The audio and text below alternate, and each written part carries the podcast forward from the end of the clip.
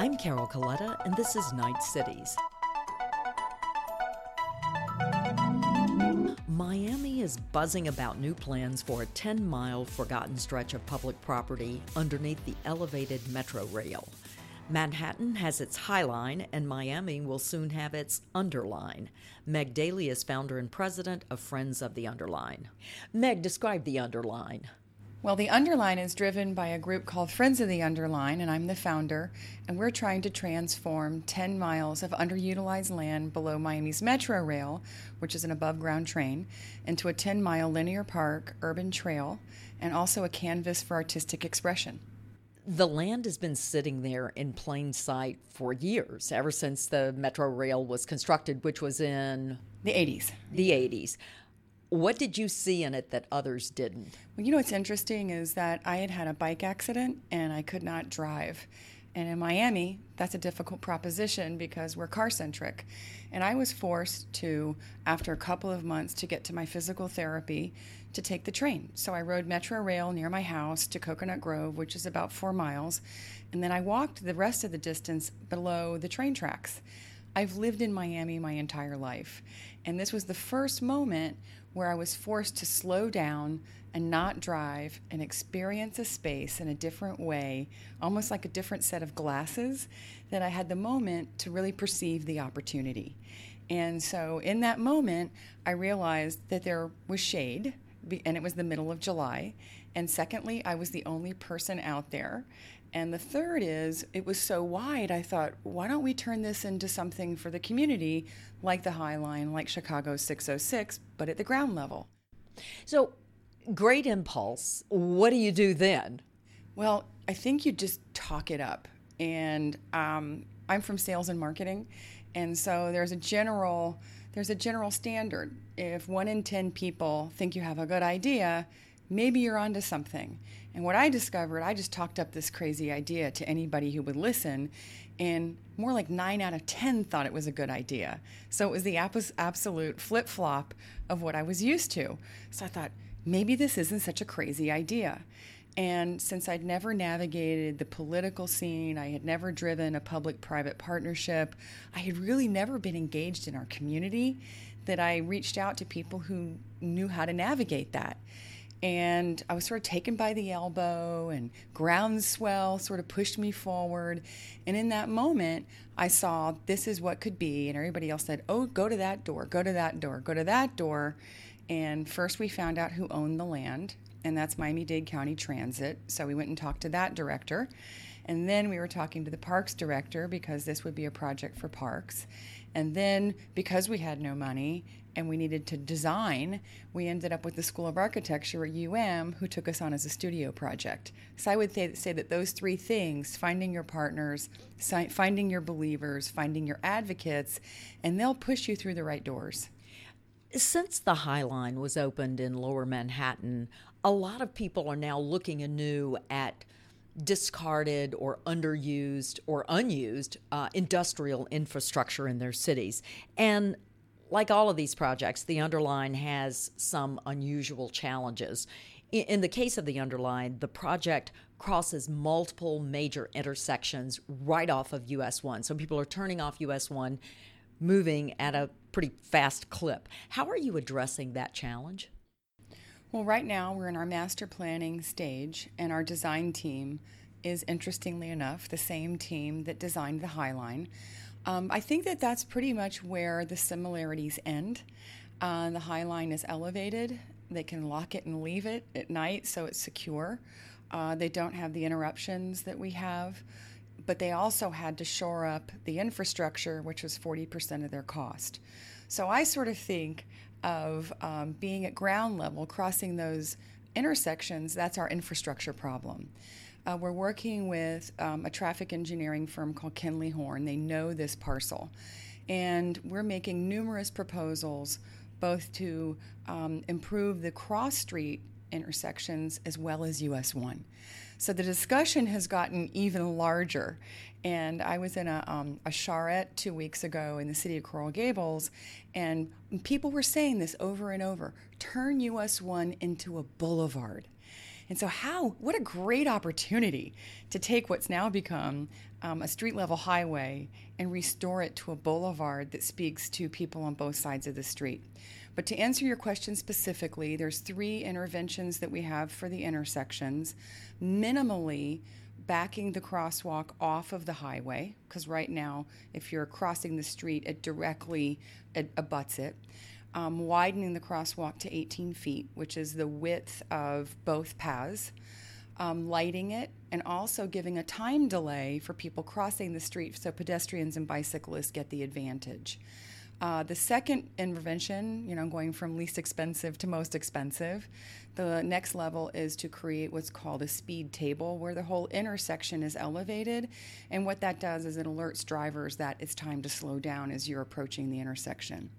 And then the third is the flyover, and that is an elevated pedestrian bicycle bridge um, the United States is not well known for doing beautiful, elegant flyovers, and so that's another challenge. We want them to rethink that opportunity to make the flyover a public space and not just a place that I travel. And I would assume all of this is under the direction of, or or certainly the um, you have to have as a partner FDOT, Florida Department of Transportation, for any changes to US 1. Um, I know a lot of people, when they tackle transportation projects that try to move more toward pedestrian and bicycling, they get pushback from their state department of trans- departments of transportation. What's been your experience with with FDOT and their willingness to be a partner on this project? Well, I think because this is such a high impact project. I mean, 10 miles as your first bite of a future vision for a city um, is substantial and it's hard to ignore. The second is that there is a philosophical shift um, in the eyes of the leadership at FDOT that it's not just roads that can move people. Um, alternative transportation, which is called walking and biking, which is kind of funny because we walked and biked before we ever drove. Um, they're they're saying that maybe we can build a connection in, in an integrated, holistic way between car, between walking and biking, and also mass transit. And again, I think the reason it's very hard to ignore the opportunity with the underline is it's directly connected to transit. So we have this integrated passageway, commuter highway with every mode of transit. And FDOT's beginning to embrace that because we're out of funds for big highway infrastructure projects. Our federal legislature just gave a three month vision. You know, so we're taking these very small steps in funding for big um, capital projects. So I think one, the philosophical shift. Two, I think this is too hard to ignore since it's not a small project, it's a big one. And I think our timing is right. We have great cities in Miami and in Europe and throughout the world that have adopted uh, ways to move other than driving because it's financially, economically, socially a better solution than the car. Meg, you've done really an amazing job in getting political support for this project, the underline, so quickly. And and you've brought how many governments? There's uh, the county and three municipalities. So I like to say that I report to four mayors, four vice mayors, and 34 commissioners. plus the Florida Department of Transportation. Plus FDOT, yeah. plus every public agency along the way. Um, there's a lot of stakeholders. Yeah. And you just seem to navigate that uh, with such calm. Uh, I, but you say you'd never done this before. I know you're you you come from a, a family that has navigated these things before uh, for civic purposes. Your father was has been instrumental in a number of great projects. I mean, do you what advice would you have for people who are looking at this kind of infrastructure in their cities and need uh, need to build the public private will to do them? Well, I, I have had a number of organizations call me and say, What's your roadmap? And the first thing I say is, There is no roadmap. But there kind of is. And so they do I do I tackle social media? Do I try to get a groundswell? Do I crowdfund? And I I really believe if you don't have political support, uh, it's very difficult to move ahead, and you're going to be moving in very small incremental steps. So the first thing I did, you're talking to someone who had never been to a commission meeting in her life uh, before this project started. And um, I tackled the political front. And people would say, Oh, you need a resolution to be endorsed. Oh, that's a great idea. How do you do that? And so I would say that the lightning in my pocket is um, owning up to the fact that I don't know anything and asking people who do know something how to get things done and get a few people, wise people, uh, to support your vision and get a Knight Foundation to believe in you. And it's great when you have these people backing you up and supporting you and driving you forward. So those little, so those little challenges don't become massive obstacles. Um, a, I tackled the political front first. We got endorsements from the municipalities first. The county was last in line. Um, but all of those endorsements were um, unanimous. Then you go to the stakeholders who are important along the way, certainly transit because they own the land, parks because they're the green people. Um, and then we discover we had a transportation solution, FDOT. So it's really connecting the dots and lining up your advocacy and pushing the message out all the way from the top to the grassroots. You reminded me of something I, I, you did that I thought was especially smart. You first asked government for endorsement, not money. Well, that's because I didn't know anything. but as it turns out, and I'm going to go back to that studio class at the University of Miami. And we use that studio class really as a marketing opportunity to open up discussions. If you ever go to a School of Architecture jury or midterm review, there's probably four professors in the room and they're talking critically with their expertise.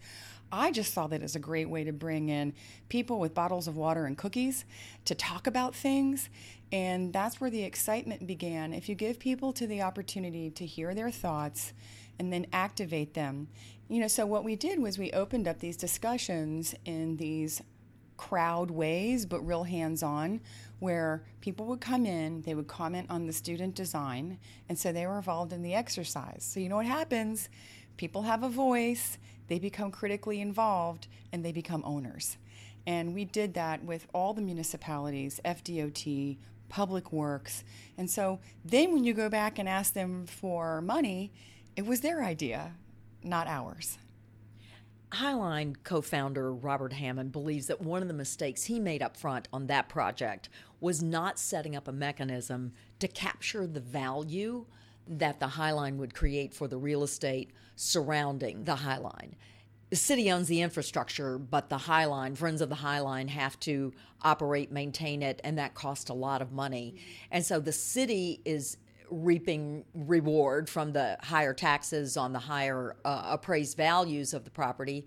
The property owners are reaping value from the higher uh, value now of their property because people want to be near the High Line, but the High Line is getting none of that.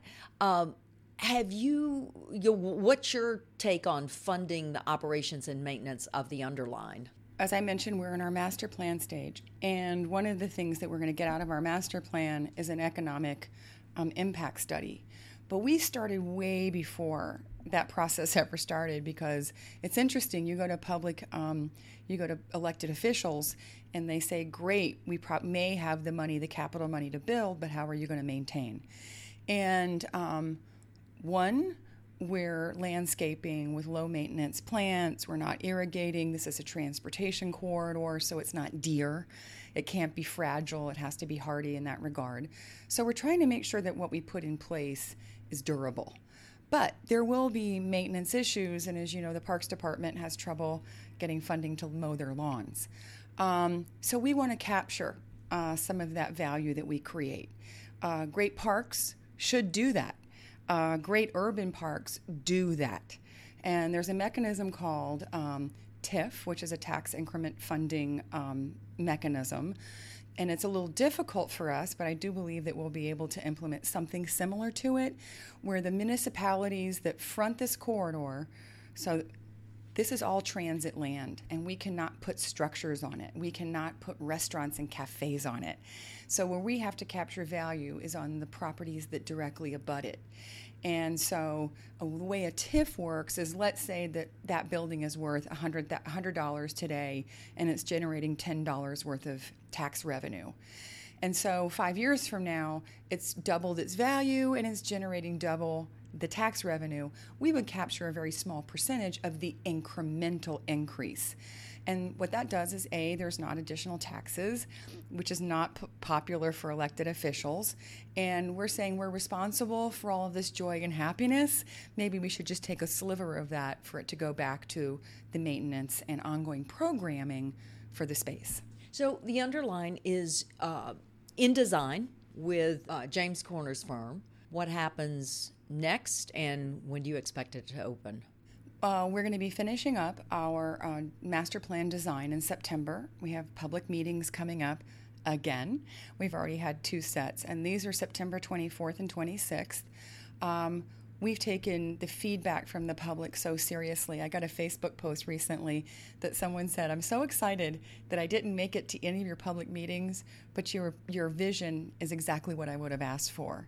Um, so once we're done and we get the final public feedback, we have to get Federal uh, Transit Authority, which is FTA, um, blessing through transit. Another boss. And oh, another one. I left them out, but they're very important. Um, and then we have to get um, county commission approval, and then at that point, uh, we have to go to permitting after construction documents, and then we get building. Hopefully by the fall of 2016. If you're to calendarize that, uh, we incorporated in January of 2014. Wow. That will have been less than two years from idea to shovel in the ground. That's blazing speed, Meg. You you continue to take my breath away on this one.